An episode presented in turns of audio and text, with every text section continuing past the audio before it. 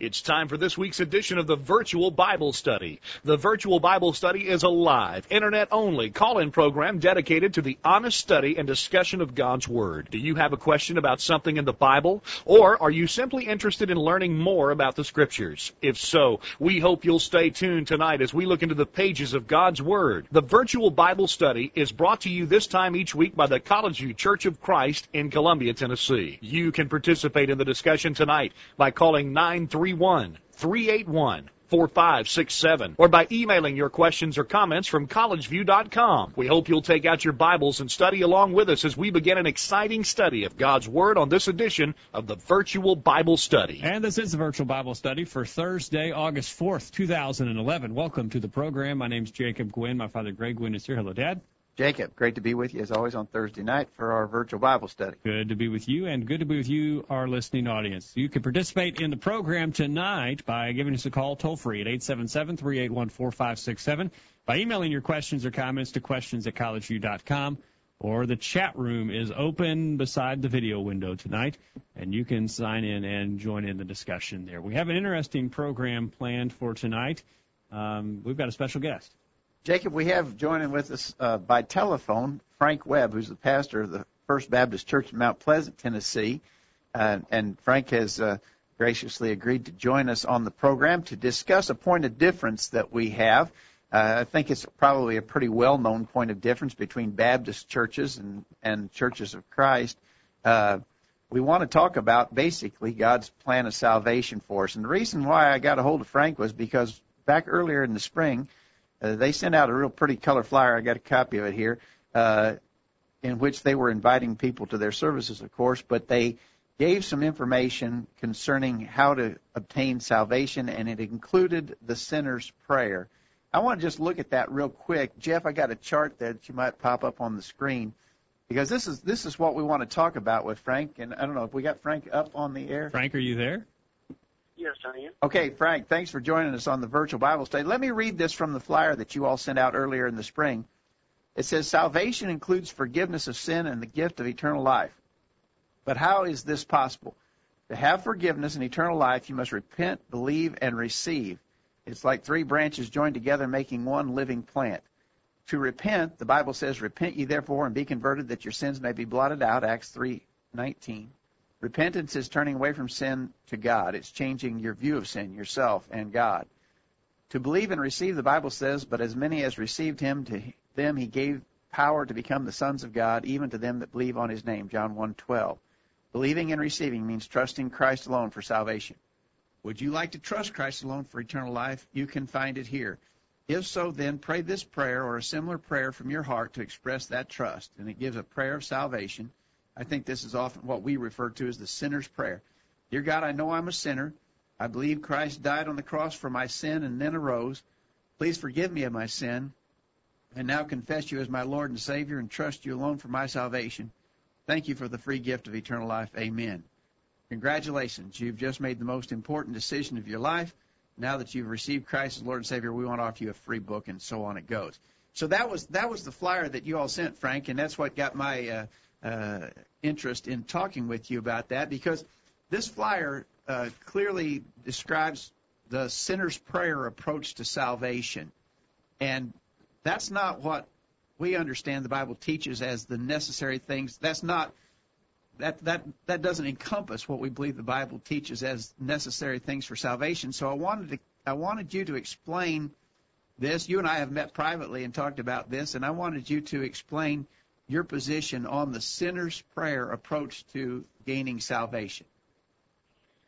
Well, Greg, thank you for uh, asking me that question. Uh, the uh, the mail out that you referred to, our church uh, sent out in Mount Pleasant uh, back about Easter time, and of course we were inviting folks to be in church on Easter, to come to our church or some other church, but uh, we also included that plan of salvation that ended with a prayer you know, to receive uh, salvation and uh, it was actually published by our uh, North American Mission Board, um, which is not a governing body, but it's an association of Baptist churches in, in North America, and uh, we felt like it was was very well done uh, and very clear in in presenting the gospel.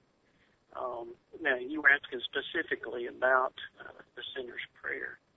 Um, if you uh, notice also in the wording of what you read, when it came to that point, it said you can pray a prayer like this or this prayer or one of your own or from your own heart or something to that effect. In other words, you're not saying that there's a specific formula that has to be followed in such a prayer. Exactly. Um, we don't look at what uh, is typically called the sinner's prayer as a magic formula or the only words that can be prayed uh, to to receive Christ or to receive salvation. It's sim- simply a tool. It's a, uh, a model prayer, a sample prayer, if you will, that just uh, helps people to express uh, the the things they need to to uh, accept Christ and confess their sin. Um, but we don't view it as a magic formula by any means. Um, even our Lord's Prayer that He taught us to pray, um, unless a person believes in what they're saying, it's just so many words. And so, the same way with any sample prayer uh, that might be used to help a person, whether it be for salvation or whether it be, uh, you know, for a Christian who who needs to, you know, confess uh, sin and be cleansed, or whatever the situation, um, the person has to believe uh, the words that they're they're speaking.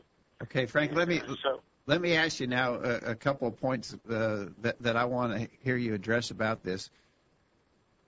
Do can you produce an example from the scriptures, New Testament scriptures, where someone was in was advised to do this. In other words, here's a lost person who's seeking salvation, uh, recorded in the New Testament, because we have literally thousands of people in the book of Acts who who turn to the Lord. So there's plenty of conversions in the book of Acts that we can study. Where do you find a pattern like this? In other words, uh, where was someone told, pray this prayer and you'll be saved uh, if you sincerely mean what the prayer, what you mean when you pray it? Right.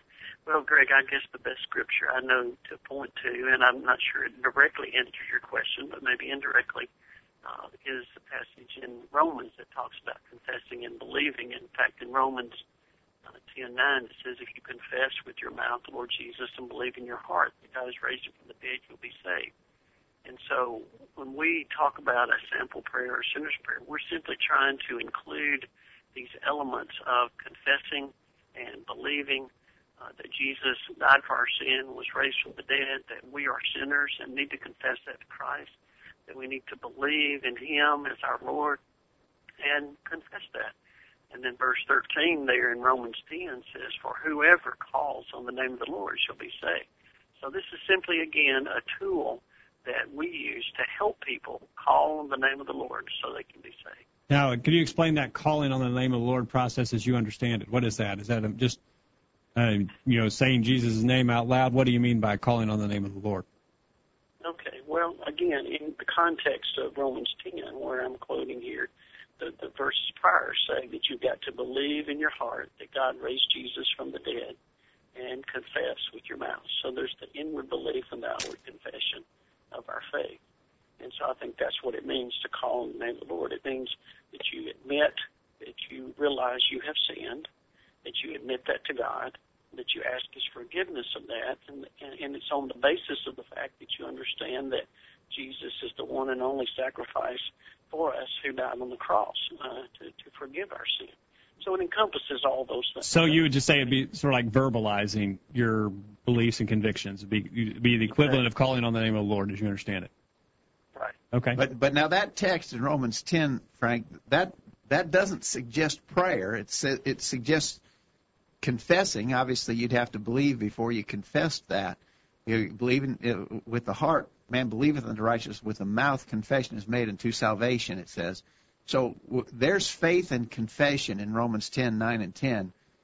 But that doesn't include, well, first of all, it doesn't, it, it's not, it doesn't suggest a prayer is being prayed, and and it doesn't even include other essential elements of salvation. For instance, in the flyer that y'all sent out, you mentioned repentance as a part, a necessary part of coming to the Lord. That's not there either. So, well, in in the prayer, uh, it's included as one of the elements where a person admits that they sinned and asks Christ's forgiveness for that. And so that it, that is an expression of, of repentance, of confession of sin and turning from it. Okay. So that's included in that prayer. Um, you know, I, I guess, you know, I would have to say, well, how is it that a person gets in touch with God? How is it they receive the gift of salvation? Well, we believe it's by prayer that you open your heart to Christ and receive Him. It's in that communication with Him in which you know that that happens, and so that's why we we express this as a a, a sample prayer or tool, so that it helps the person to establish that communication with Christ. Okay. Earlier, you asked a question, and uh, we'll reiterate here. You know, in the New Testament, several people uh, we read numerous accounts of people who were saved. There's no doubt about it, and, and uh, we could look at those examples. Uh, Frank and I think you would agree. At the end of it, we we both agree that these people are saved. Can you find? Do you have any example of someone in the New Testament actually saying a prayer or being instructed to say a prayer in order to be saved? Other than, I mean, you you you reference Romans chapter 10, but I'm talking about a real example of someone who was saved. Okay, I've, I've got one right here for you, Greg. Um, in uh, Luke chapter 18 uh, where Jesus is talking about uh, the, the two men who went to the temple. One's a Pharisee, the other one was a publican or tax collector. And of course, the Pharisee stood and prayed this, uh, you know, haughty prayer, thanking God he wasn't a sinner or like this you know, publican over there to the side, and you know, telling God he didn't cheat or sin or commit adultery or all these other sins, and that he fasted twice a week and gave his tithe and all that. And it was, in other words, just a prayer bragging on himself. And then it proceeds to say the tax collector stood a distance, wouldn't even lift his eyes to heaven, and he prayed. I guess this is what you're asking, an example of someone who prayed. And it says instead he beat his chest in sorrow, saying, Oh God, be merciful to me, for I'm a sinner. So that was a simple prayer, one in which he acknowledged his sin, and he asked God's forgiveness or mercy on him. So but that's an example of a person who sinned. And then it, it concludes by saying, I tell you, and Jesus is speaking, he says, This sinner, not the Pharisee, returned home justified before God. For those who exalt themselves will be humble, and those who humble themselves will be exalted.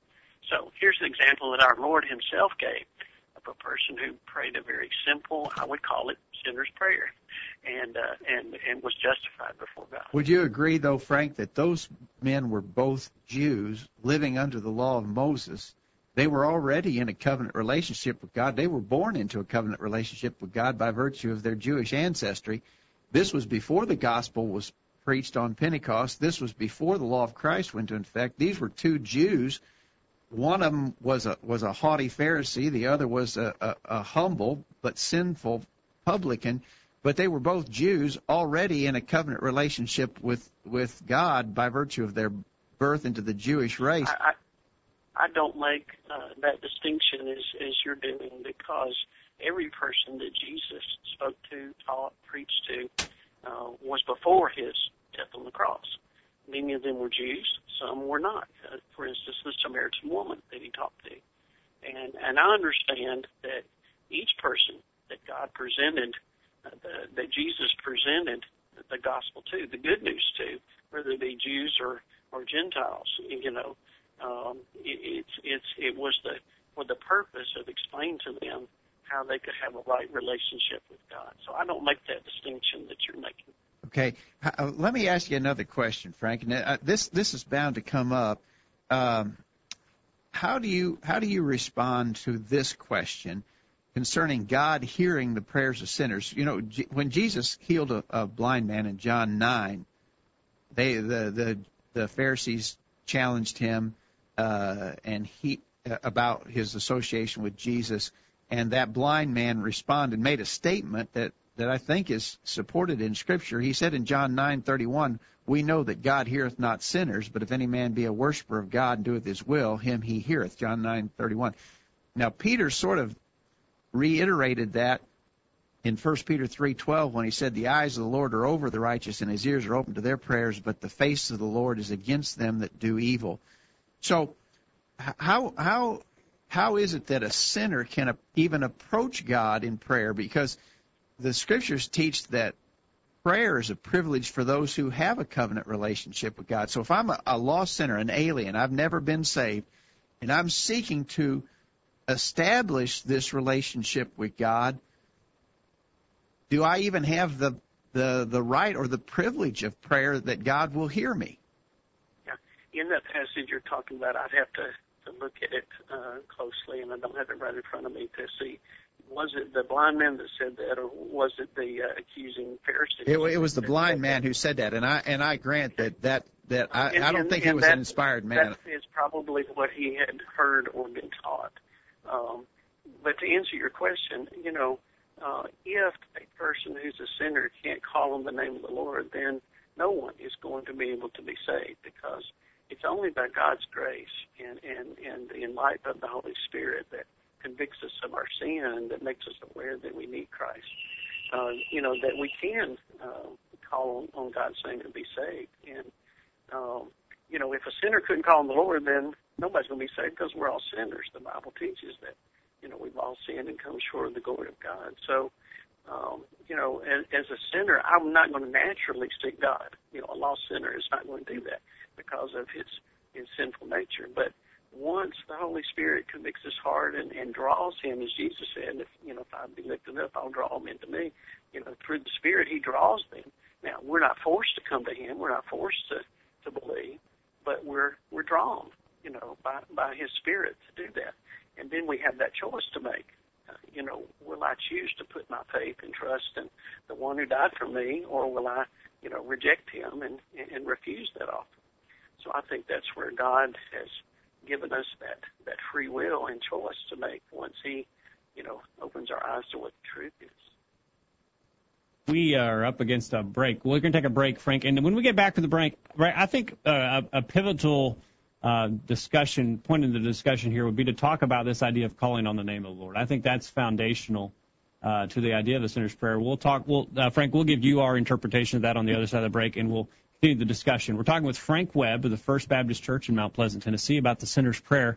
We'd like to hear from you at 877-381-4567. Email questions at collegeview.com or join in the chat room. Don't go anywhere. The virtual Bible study continues right after this. Enjoying the virtual Bible study? Email a friend during this break and tell them to join in on the discussion. There's more exciting Bible study after this commercial. Tonight on Channel 8 WSIN.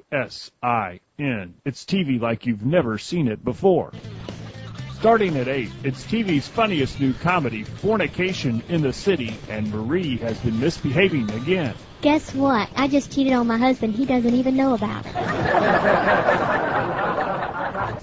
And then at 8:30, it's the show that's setting the standard.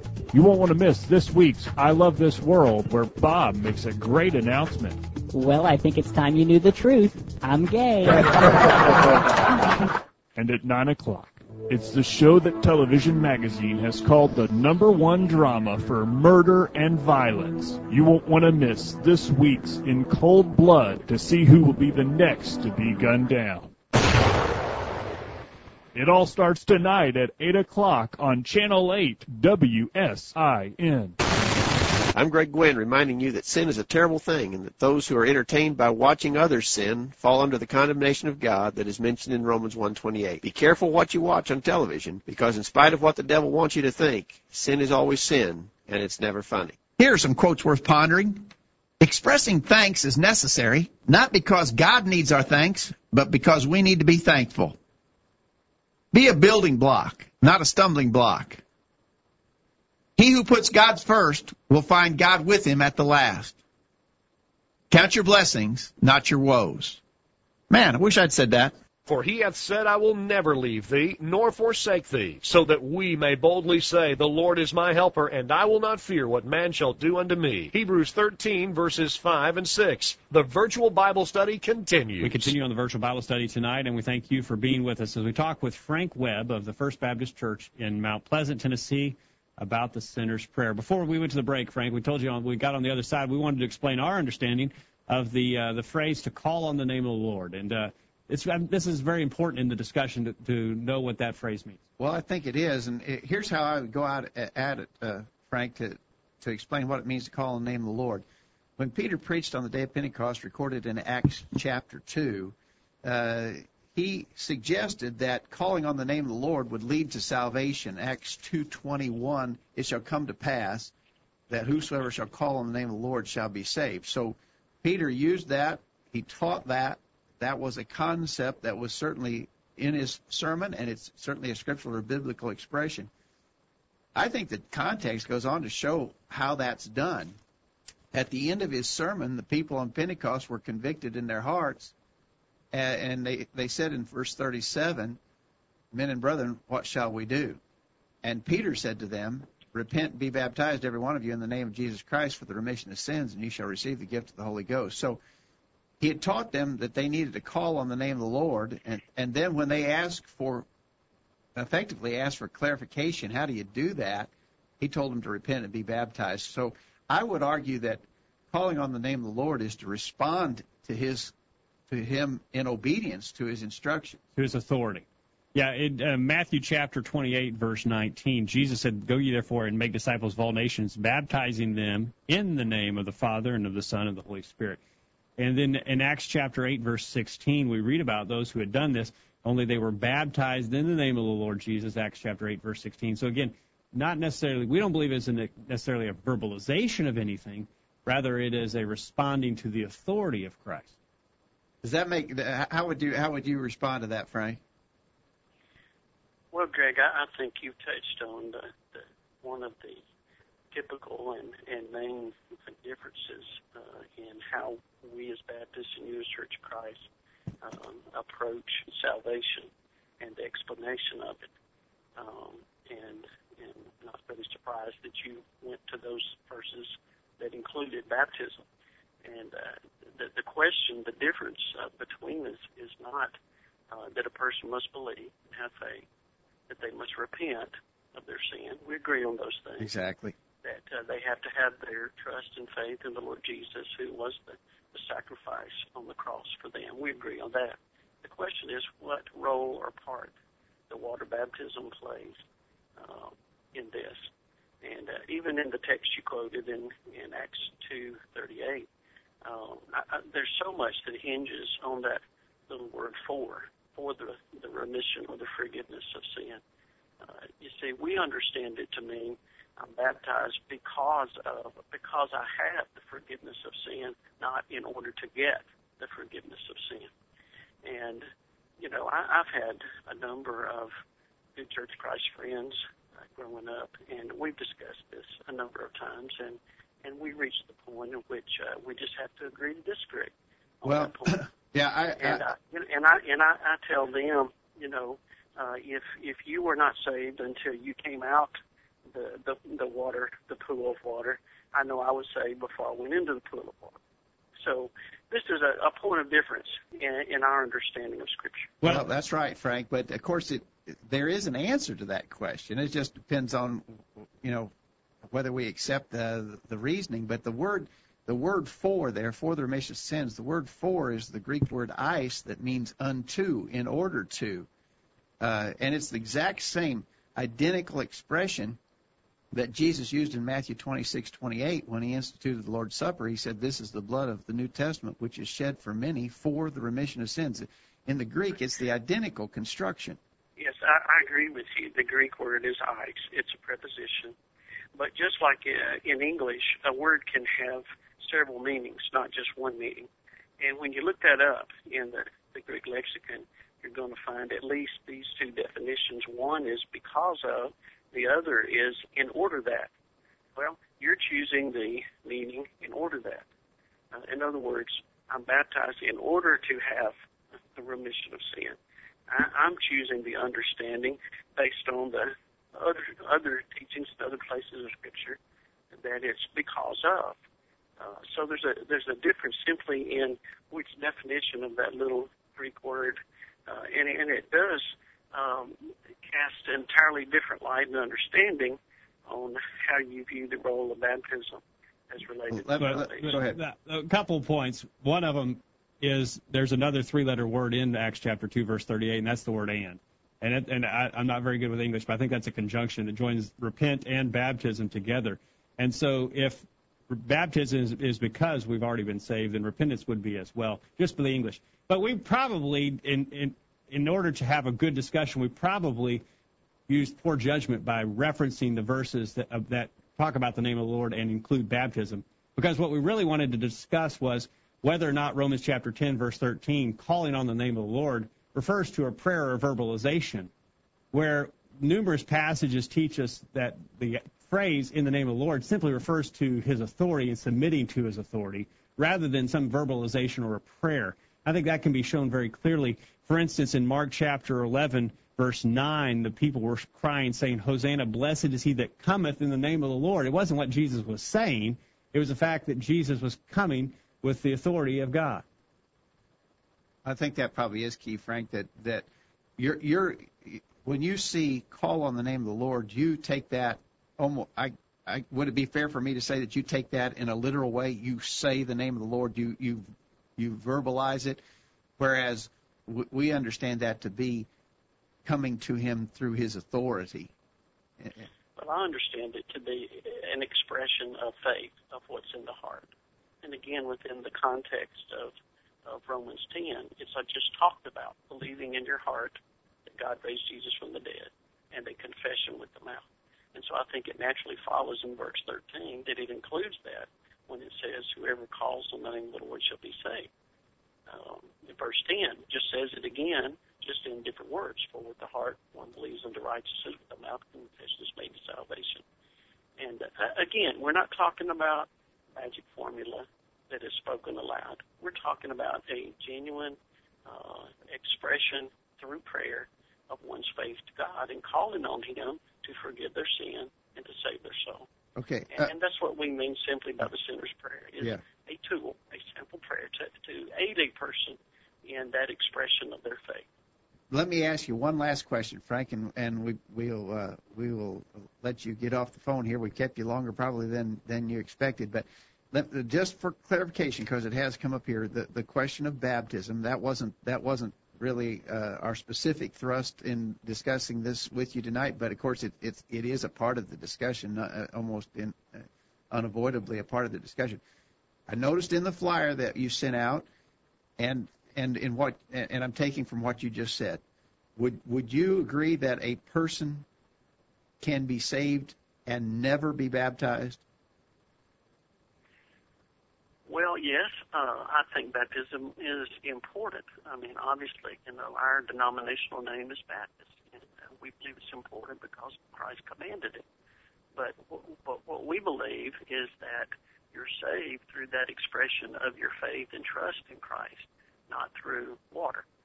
Um, and, you know, the scripture has an example. And I know you probably consider this an exception, but, you know, the thief on the cross, he said he would be with him that day in paradise. So, you know, he was saved without water baptism. Obviously, he was in a situation where he couldn't have been if he wanted to.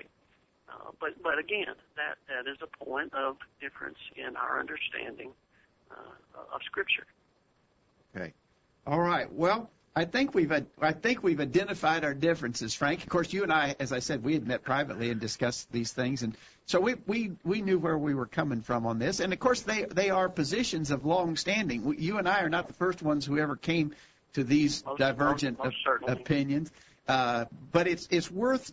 I, I hope you agree, and I hope our listeners agree that it's worth talking about these things, if for no other reason to help us understand our differences, where we are different, and, and uh, to, to be informed about what I think are important things uh, uh, from the Word of God. So I want to thank you for uh, agreeing to spend some time with us on the virtual Bible study and for for uh, explaining to us uh, your point of view from these scriptures that we've discussed. And Greg, thank you for Thank- uh, the spirit in which we've been able to discuss these things, both in person and now on the radio. And uh, and I agree with you. I think it's important that God's people be able to uh, you know, have a, a discussion on their understanding of Scripture without it becoming antagonistic or argumentative, but simply to understand uh, what the other believes or how they understand the Scripture. All right. So I, I appreciate that. Thank you. Thank you so much, Frank. Thanks for joining us on the virtual Bible study. Okay. Good night. Uh, all right. We do appreciate Frank for taking time out of his schedule to be a part of the program. We're looking forward to you being a part of the program now. We're going to take a break at the bottom of the hour here to get this week's bullet point. And then on the other side of the break, the line is open for you at 877-381-4567. Use the phone tonight. Let us know your thoughts. Send us an email to questions at collegeview.com or join in the chat room with other listeners. A lot of listeners there in the chat room tonight have not logged in to where you can comment. It's very simple. Follow the instructions at the bottom of the chat window, and you can be chatting with other listeners tonight. We take a break and we go On the other side, taking your comments. Don't go anywhere. The virtual Bible study continues right after this. You won't want to miss what we talk about next. The discussion continues right after these important messages. This is Greg Gwin with this week's bullet point. Here's a challenge for you. Try to find a single place in the scriptures where the Lord ever encountered a person and encouraged him to stay as he was. You can't do it, can you? The Lord always encouraged people to change, to become better than they previously were. We know, of course, that some were already morally purer than others. For instance, Cornelius was, quote, a devout man who feared God, gave alms liberally, and prayed constantly, according to Acts chapter 10, verse 2. But then there were folks like the Corinthians who had been immoral, idolaters, adulterers, homosexuals, thieves, greedy, drunkards, revilers, robbers. All of that's listed in 1 Corinthians 6, beginning verse 9. But regardless of their existing condition, all who learned the gospel had to change. Why? Paul answered that question for us when he said, There is none righteous, no, not one. Romans 3, verse 10. There are too many people who call themselves Christians who have never gotten serious about making changes and improvements in their lives. They still want to act like they used to act, dress like they used to dress, talk like they used to talk, and so forth. The heart of the problem may be that we have failed to see ourselves as real sinners. After all, it is reasoned, we aren't nearly as bad as many others in our society. We need to stop deceiving ourselves by such useless comparisons. The statistics have never changed and it still remains true. Quote, there is none righteous, no, not one. That being the case, we need to be changing, improving for the Lord. That's this week's bullet point. Think about it. My name is Rick Harris, and I love to listen to the virtual Bible study. I hope you'll join me and many others in this weekly Internet Bible study group. Be sure to listen every Thursday night. A streaming Bible study. Why didn't I think of that? Now back to the guys. And we're back on the program tonight. 877-381-4567. Questions at collegeview.com or the chat room is open for you. Why not give us a call though? Toll free. 877-381-4567. Again, thank you to Frank uh, Webb for joining us on the program tonight. Exactly. We're glad to, and and as he said, we appreciate his good attitude and uh, and that we can disagree. We obviously disagree, but we can do it uh, in a in a congenial way and and not be antagonistic. But but these are serious issues. We're not uh, we're not downplaying the, the significance of the difference that exists between us. Obviously. All right. I, I I wrote down a few of his arguments. Number one was he said Romans chapter 10 verse 9 told us that we needed to confess our belief in Christ. We agree with that. We agree with that. That is an action that we must do. But but it, it, but in but in regards to our question, where is someone taught to pray for salvation? He offered that passage but that passage is, is, is not describing a prayer. It's saying you have to confess, and we acknowledge that. But I think what Frank was saying, in fairness to him, he's saying you do that in a prayer. This prayer is a form of confessing, and that verse, that passage tells us to confess.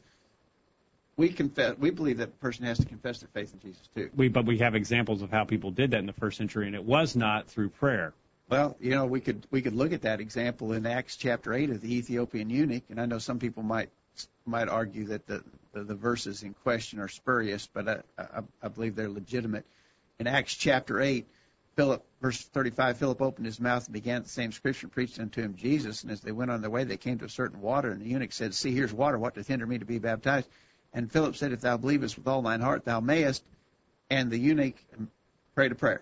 No, all he did was confess his faith verbally. He answered and said, I believe Jesus Christ is the Son of God. That's not a prayer, but it's a confession. All right. He went on and referenced Romans 10, verse 13, where he said, calling on the name of the Lord seems to allude to a prayer. Again, we would say that calling on the name of the Lord refers to us submitting to the authority of the Lord. Yeah, I, I saw this uh, verse uh, mentioned in the chat room. I think uh, listener Steve in the chat room mentioned this. By the way, we have not been able to keep up with all your comments in the chat room. Obviously, we were busy in a direct conversation with, with Frank on the phone, so we haven't been able to field all the comments in the chat room. You all keep it up in there, keep keep discussing. But I think I did see this earlier, uh, which I think is a, is an important verse to bring out. When Ananias went to Saul of Tarsus, now this is a retelling of the event. Paul, the Apostle Paul's retelling his own conversion and he mentions what Ananias said. He, remember, he, he saw and spoke to the Lord on the road to Damascus. He went into the city. He was three days fasting and praying. By the way, he'd been praying. You know, we might that go. Is interesting. We might go back to that in Acts chapter nine.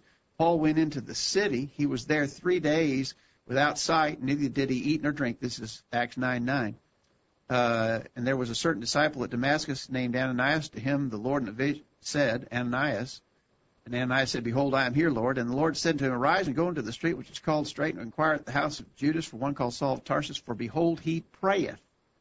So here's here's a believer. Now he had confessed his faith in Jesus on the road. Right. He called him Lord. So he Talked to him, had a had an experience with him. so he, he, he confessed his faith in Jesus on the road, called him Lord. He went into the city of Damascus. He prayed. He'd been fasting and praying for three days. Mm-hmm. When Ananias comes to him, what does he say? Acts 22:16. Now again, this is the retelling. Paul retelling his own conversion. Ananias said, Now why tarriest thou? Arise and be baptized and wash away thy sins, calling on the name of the Lord. So that verse ties together several things. It proves that a man who had confessed his faith in Jesus and had been praying was still not saved. Yeah.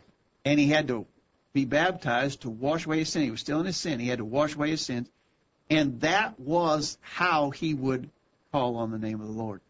calling on the name of the Lord through baptism, and the baptism is when the sins were washed away. So he was not saved before his baptism; he was saved. He still had well he still hadn't called on the name of the Lord. Uh, we'd have to conclude he had not yet called on the name of the Lord.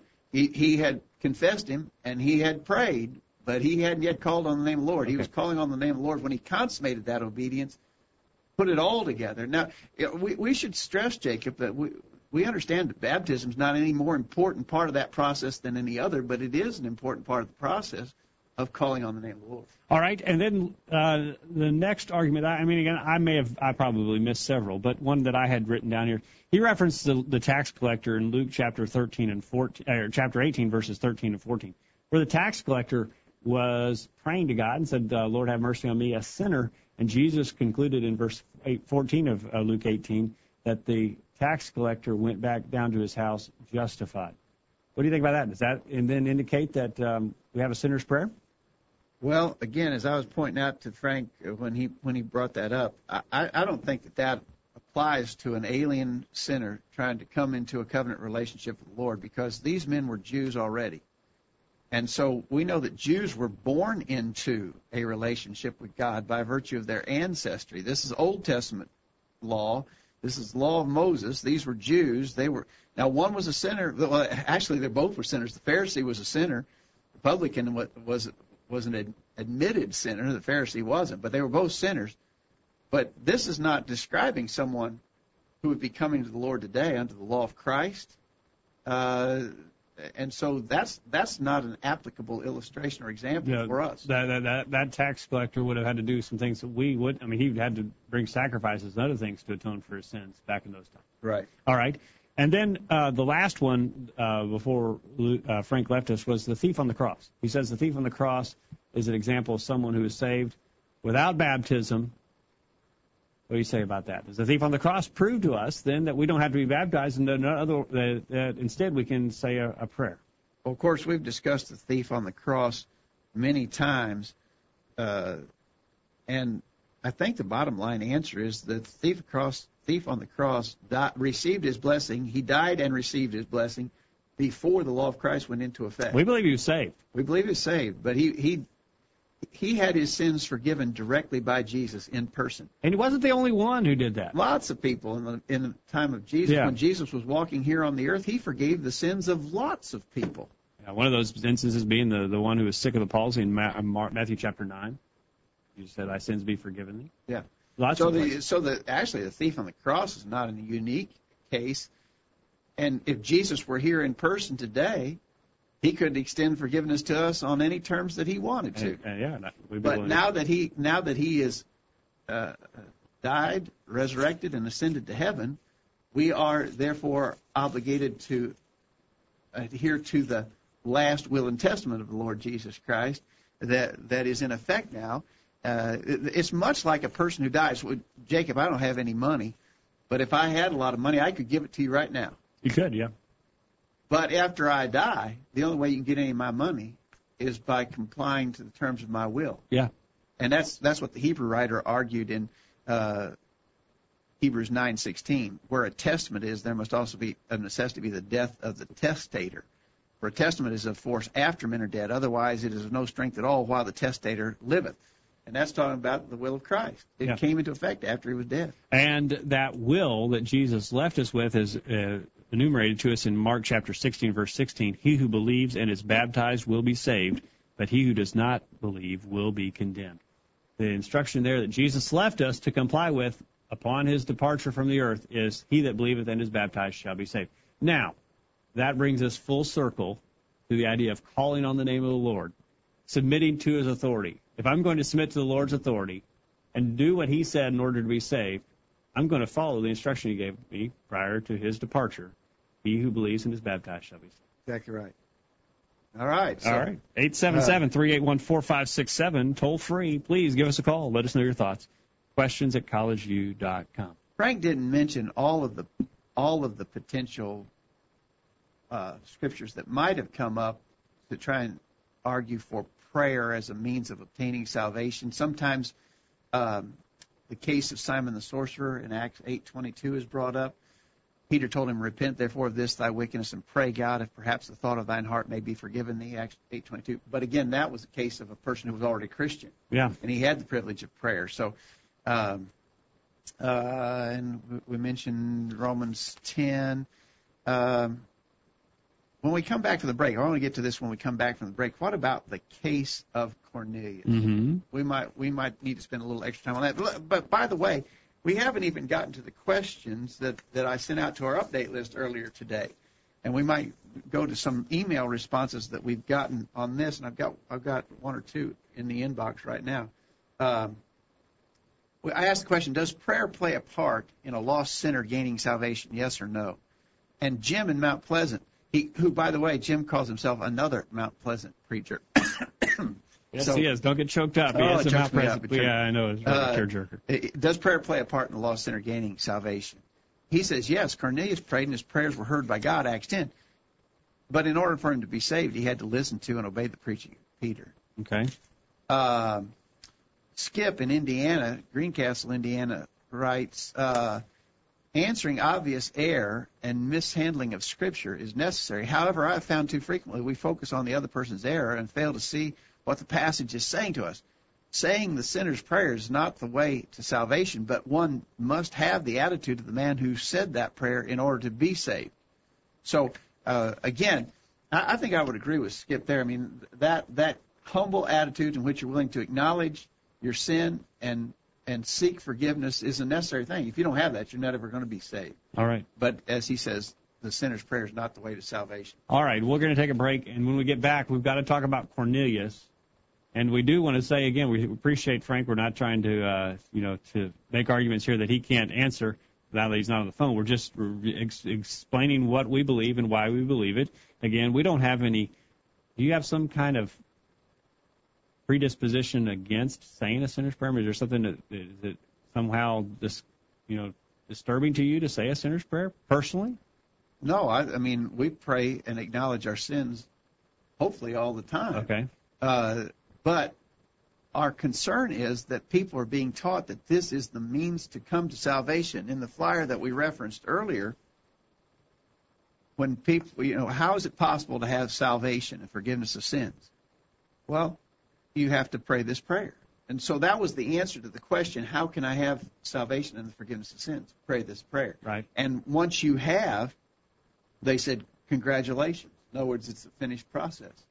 Uh, and so that's where our concern is not that, that someone would humbly confess their faith in Jesus and acknowledge themselves as a sinner. That's not bad at all. But to say that that is what gets you to the point of being saved, that's where it, it is a point of major concern. All right. Let's uh, let's talk about uh, Cornelius on the other side. Let's talk about uh, what we believe you, have, you must do in order to be saved, and the authority that we and why we believe it. We believe you got to call on the name of the Lord. You got to submit to His authority. The only way we submit to that authority is by following what He has told us to do, and we'll talk about that on the other side of the break. We look forward to hearing from you. Again, give us a call toll free, 877-381-4567. Email us questions at collegeview.com or join in the chat room with other listeners tonight. Don't go anywhere. We go to the top of the hour right after this. You won't want to miss what we talk about next. The discussion continues right after these important messages. Do you remember when you went to church and heard sermons that clearly set forth the New Testament plan of salvation? Can you recall when churches rang out with lessons that plainly exposed false teachers and false doctrines? Can you think back to a time when preachers and members of the church were set for the defense of the gospel, Philippians 1:17? If you are craving to find a congregation that is like the church you can remember from years ago, like the church back in the first century, please visit with us soon. We're trying hard to be a church just like the church you remember, like the one you read about in the Bible. Come and see. Visit us at the College View Church of Christ this Sunday morning at 9:30 a.m. My name is Cole, and I'm eight years old. My name is Thomas, and I'm seven years old. And our families love to listen to the virtual Bible study. Missed a recent virtual Bible study program? Listen to any of our past programs from the archive section of our website. Now, back to the virtual Bible study. The virtual Bible study continues tonight, and we appreciate you for joining us. We'll remind you this program is brought to you by the College View Church of Christ in Columbia, Tennessee. Find out more about us by visiting our website, thevirtualbiblestudy.com. If you're in the Columbia, Tennessee area, come and visit with us Sunday mornings at 9:30, Sunday evenings at 6, and Wednesday evenings at 7. As we talk about the sinner's prayer on the virtual Bible study tonight. Um, I got another answer from a an email from someone, and I don't know who this is. Uh, his email handle is Foghorn. Uh, I asked the question: Does prayer play a part in a lost sinner gaining salvation? Yes or no? Why or why not? He says, sure. How can one be forgiven of their sins lest they ask? How can you ask lest you pray for forgiveness? A prayer to God is a given. I disagree. It, why is it a given? We've been asking all night for an example of that. Wherever, or an instruction. Or, where anybody was ever commanded to do it, or an example of anybody ever doing that in order to come to salvation. We, we still haven't found that yet. So I disagree with Foghorn's answer. Again, if I'm going to call on the name of the Lord, if I'm going to submit to His authority, I've, and if I'm going to do it by faith, I've got to read about it. I've got to read somewhere where so, someone was instructed to pray. Read somewhere where someone prayed in order to be saved, and I can't find that in the New Testament. I asked the, another question. I asked Jacob, what examples do we have of lost sinners praying in the New Testament? Well, Jim in Mount Pleasant says Simon was told by Peter to repent therefore of this thy wickedness and pray God that he would be forgiven. Peter said he was in the gall of bitterness and bond of iniquity. Eight Acts eight thirty two. All of this means he was lost. However, Simon had already obeyed the gospel, as we know from earlier in the chapter. So the commands that Peter gave to him were not commands to one who was never saved, but one who had been saved, sinned, and now needed to repent and receive God's forgiveness. Okay. I, I think that's right. All right. Uh, we got an email from Stephen uh, who makes this argument. Uh, it's a little bit longer. I'm going to read it real quick. We're going to run out of time. The whole issue boils down to what authority you look for in the scriptures. Since salvation doesn't come with an affidavit that drops out of the sky from heaven, which would be a defining sign as to a, when a person is saved, and since we have nothing to visibly see or test to when salvation comes, then we must rely on something else. One choice is tradition. Martin Luther started a tradition that cannot be traced back past the early 16th century, but that constitutes nearly 500 years of tradition. Not too shabby. The context for the Reformation was really nothing less than remarkable for that age and circumstances, and it probably seemed fitting to distance oneself from everything Roman Catholic. And that included the teaching concerning baptism. So in rejecting the greater in rejecting the greater, Luther rejected the part.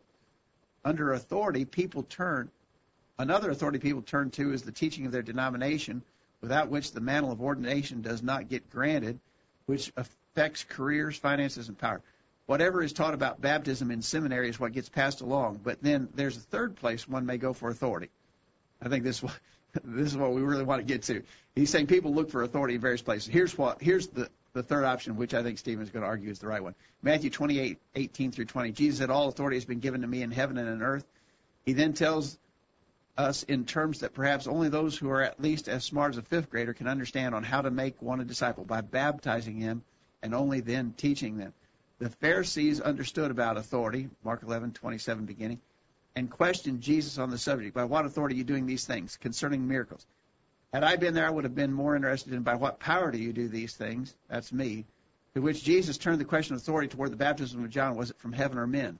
This dialogue should answer the question that Protestants have today, insisting that baptism is a work of man, not God, and should thus be rejected on those grounds.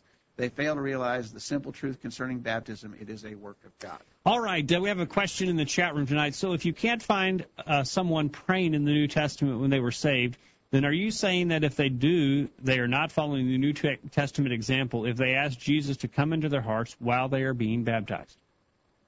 I think we ask Jesus to come into our heart by being baptized. That's the point at which it's a submission to Jesus. Yeah. I mean, Okay. If you wanted to pray as you're coming out of the water of, of baptism, I mean, I'm not, I, I, I don't object. But I it. don't, have an example of it. I don't again, I don't. I don't have an example of asking Jesus to come into my heart I do that by obedience. by obedience and submitting to His will. Yeah. All right. Uh, we asked the question, what examples do we have of lost sinners praying in the New Testament? What conclusions can be drawn? Foghorn says, time constrains me, but to mention a few off the top of my head, you have the thief on the cross asking Jesus to remember him, again, before the gospel was preached on Pentecost. This is the same as anyone would do being lost. You cry out for him to save you. Old or New Testament, we all need a Savior. I know that below is referring to the cleansing to cleansing leper, but it is the same example how we are cleansed spiritually. He quotes from Mark one. Uh, I don't agree that that has any application to to cleansing from sin, so I'm going to read that passage. I- ask, is a, is a believer saved before and without baptism? Yes or no? Why or why not? He said, yes, they are saved. A lost man has no desire to be baptized. Only a saved man wants to be. Don't agree with that. From another angle, do you Well, baptize? Paul, Paul had sins again that need to be washed away in his baptism. from another angle, do you baptize a saved person or a lost person? You baptize a lost person, and when they are baptized, they are saved from For, their sins. for the remission of the sins, Acts Okay. two thirty eight. Yeah. So I, I, think we would disagree strongly with Foghorn. We mentioned, Jacob, we're going to run out of time. We mentioned. But we do about- have time for your call, eight seven seven three eight one four five six seven. If you'd like to give us a call and let us know your thoughts. uh, we asked about Cornelius. I want to read an answer that was written by James Buchanan. Uh, James? I, I, I think he answers it pretty well. What about Cornelius? Many often object and bring up Cornelius, who prayed to God and evidently received an answer. Several facts, however, are often overlooked by those who would use this example. First, the angel says that Cornelius' prayers had, quote, gone up for a memorial before God, Acts 10, verse 4. Did God know Cornelius prayed? Of course he knew. However, did God directly answer Cornelius' prayer? We have no scriptural evidence that he did.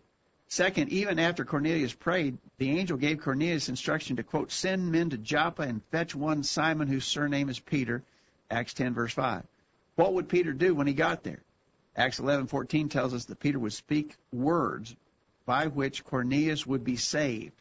Cornelius' prayer was not adequate toward salvation. Okay. And so I think that's a, I think that's the right answer. He prayed, but he wasn't saved by praying. Cornelius is not an example of the sinner's prayer saving somebody. He prayed, but what eventually would save him was when he heard the words of Peter and he obeyed them. If Cornelius proves anything, it proves to us that prayer doesn't save. Not that uh, that that you could pray to God for salvation. Prayer doesn't save. Cornelius still needed to hear these words that Peter was going to teach. So, uh, you know, really, if you think about it, Jacob, we've got a couple of powerful examples here. We got the example of Cornelius, who was a was a good man, a, a very good man, according to Acts chapter ten, verse two, and he was a praying man, Right. but he wasn't saved in that fashion. Right. He he had to hear the words that Peter preached, and he was baptized. We got the case of Saul of Tarsus, who would become the Apostle Paul. He saw and spoke to Jesus on the road to Damascus, confessing him there. I think. Right. Uh, I think one one uh, person in the chat room disagreed that that was a confession of his faith. Okay. Okay. If it was or wasn't, don't that, that's, that's that- gotta- don't- don't hang on that. We still see that he he had faith in Jesus because he did what Jesus said. Yeah. If he did, if he thought it was just a sham and it wasn't really Jesus, why did he go to and uh, to Damascus Yeah. and be told? But at the very least, we know for a fact he was praying, Yeah.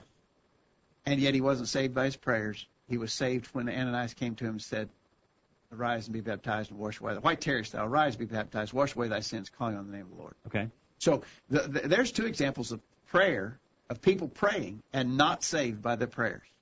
You know, one thing I wanted to ask Frank, and I didn't get the opportunity to do it. You know, a lot of a lot of people discount baptism because they say it's some kind of work that you would earn your salvation. You can't you can't do any you can't you, you know any act of obedience cannot be required because it'd be some kind of work. What about prayer? Isn't that an act an action? I mean, in fact, that probably requires more action than baptism. Well, if you, I mean, it's, it, it, I, if you verbalize the prayer, you're actually doing some physical work. I mean, if you actually form Even the thought, even the thinking, the thought process. you burn some calories thinking. Right. Yeah, I don't know. That's that's a, that's something that puzzles me. We have your time again. We've got time. We can sneak in a call if you disagree with us or you agree with us. Uh, hopefully, uh, you will give us a call and let us know your thoughts. I hope I've gotten to all of the emails that came in. I think that I have. You asked question number three. I asked one more question here. Uh, is a is a believer saved before and without baptism? Yes or no? Why or why not? You know, I, I, I, I asked Frank to clarify that because it isn't a major point of difference between the Baptist churches and us. They, they teach that a person is saved before and without baptism, and uh, that you would never. I mean, the, he says baptism is important, but you, you know you could be saved without ever being baptized. Baptized. Um, I asked the question: Is a person saved before and without baptism? Jim in Mount Pleasant answers again. The situation with Simon in Acts 8 shows that he heard the gospel preached and obeyed it by being baptized. No evidence exists in the New Testament after the resurrection of Jesus Christ that anyone was ever saved before and without baptism. And I think that's a true statement. Well, quickly, we've got some time here. What are some verses then you believe that teach we must be baptized in order to be saved? We've we've said over and over again, we believe that we've got to be baptized. What are some verses? Why do you believe that? Why are you why are you so adamant that we've got to be baptized in order to be saved? Well, you know, we might go back to Acts because Frank made his his first and I think strongest case what was from Romans chapter 10 if thou shalt confess, verse 9, if thou shalt confess with thy mouth the Lord Jesus, shalt believe in thine heart that God raised him from the dead, thou shalt be saved. With the heart man believeth unto righteousness, with the mouth confession is made unto salvation. Well, in that same letter, Romans chapter 6, mm-hmm. beginning verse 3, Know ye not that so many of us as were baptized into Jesus Christ were baptized into his death? Therefore, we are buried with him by baptism into death, that like as Christ was raised up from the dead by the glory of the Father, even so we should walk in newness of life. For if we have been planted together in the likeness of his death, we shall also we we shall be also in the likeness of his resurrection. So, in the same letter, Paul taught baptism as an essential thing. That that's how we get into Christ. We're baptized into Christ. So, uh, if we have to be in Christ in order to be saved, and I think everybody would agree with that then Paul, in this same Roman epistle, said we have to be baptized. All right. Lots of other passages you can reference as well. Jesus, Matthew, again, we Mark 16, verse 16. Mark, Matthew chapter 28, verse uh, 19. Other passages as well, as you referenced in Acts chapter 2, verse 38. Now, this is interesting, where people ask the same question that the pamphlet uh, that the First Baptist Church in Mount Pleasant addressed, the idea of how do I be saved, how do I uh, become right with God? How am I saved? When Peter was asked that in Acts chapter 2, verse 38, and again, no allusion to a sinner's prayer, but instructions, specific instructions about being baptized in Acts 2.38. Okay. Peter went on in uh, 1 Peter chapter 3, verse 21, tells us that baptism saves us. Now, is this, again, is this a work that we should shy away from and run away from and just assume just because it requires action that it is a work that is condemned by Ephesians chapter 2 verses 8 and 9 or other passages along those lines? I don't think so. You know, one thing that we just, and we're just just going to be out of time here in a minute, but one thing that that came up in our conversation with Frank, and again, I want to really thank Frank for joining us on the virtual Bible study. Appreciate his good attitude, although we obviously disagree very uh, seriously on a on a fundamental issue. This is this is not, you know, how many angels can you stand on the head of a pin? This is about salvation. This is what a person must do in order to be saved. This is essential stuff. Yeah. So I mean, it's very important. Uh, but you know, we ask from 1 Peter 3:12, the eyes of the Lord are over the righteous, and, the ear, and His ears are open to their prayers, but the face of the Lord is against them that do evil. Where would you go in the Scriptures to find authority for the fact that a person not in a relationship with God has the privilege to pray to God. Because basically that's what you're saying. If you're teaching that a lost sinner should pray a prayer to come into a relationship with God, right? Where's where? How would you substantiate that? The, the, the passage here, 1 Peter 3:12 says God doesn't hear the prayers of sinners. So if you're a sinner, you can't pray to Him. He, he won't hear your prayer. Now, again, the only the only potential objection to that argument is Cornelius. But even in the case of Cornelius, it, it didn't, it God didn't knew of, God knew of his prayer, but his prayer didn't save him. God didn't respond to his prayer to save him. What what God made possible was for him to come into contact with a preacher who would preach to him the truth and tell him what he needed to do to be saved. The question then for us to answer that is, do you want to stand before God on the day of judgment and say, you know, I thought that the prayer was going to work, I was pretty convinced that uh, that people were saying the right thing. Do you want to stand before him and say, you know, I said a prayer, or do you want to stand before him and say, I did what you told me to do in Mark chapter 16, verse 16? He that believeth and is baptized shall. You've got to have authority. You've got to call in the name of the Lord. You've got to do it by His authority. And what authority are you going to go by? And I want to reiterate one more time what you said so forcefully uh, when we were talking to Frank. Acts 2:38, repent and be baptized for the remission of sins. He said you're baptized because your sins have already been forgiven. Mm-hmm. We believe you're baptized in order to have the remission of sins. And you made the argument that can't be answered. Do you repent because your sins have already been forgiven? Right. No. You repent in order to have the forgiveness of sins. You repent and be baptized in order to have the remission of sins.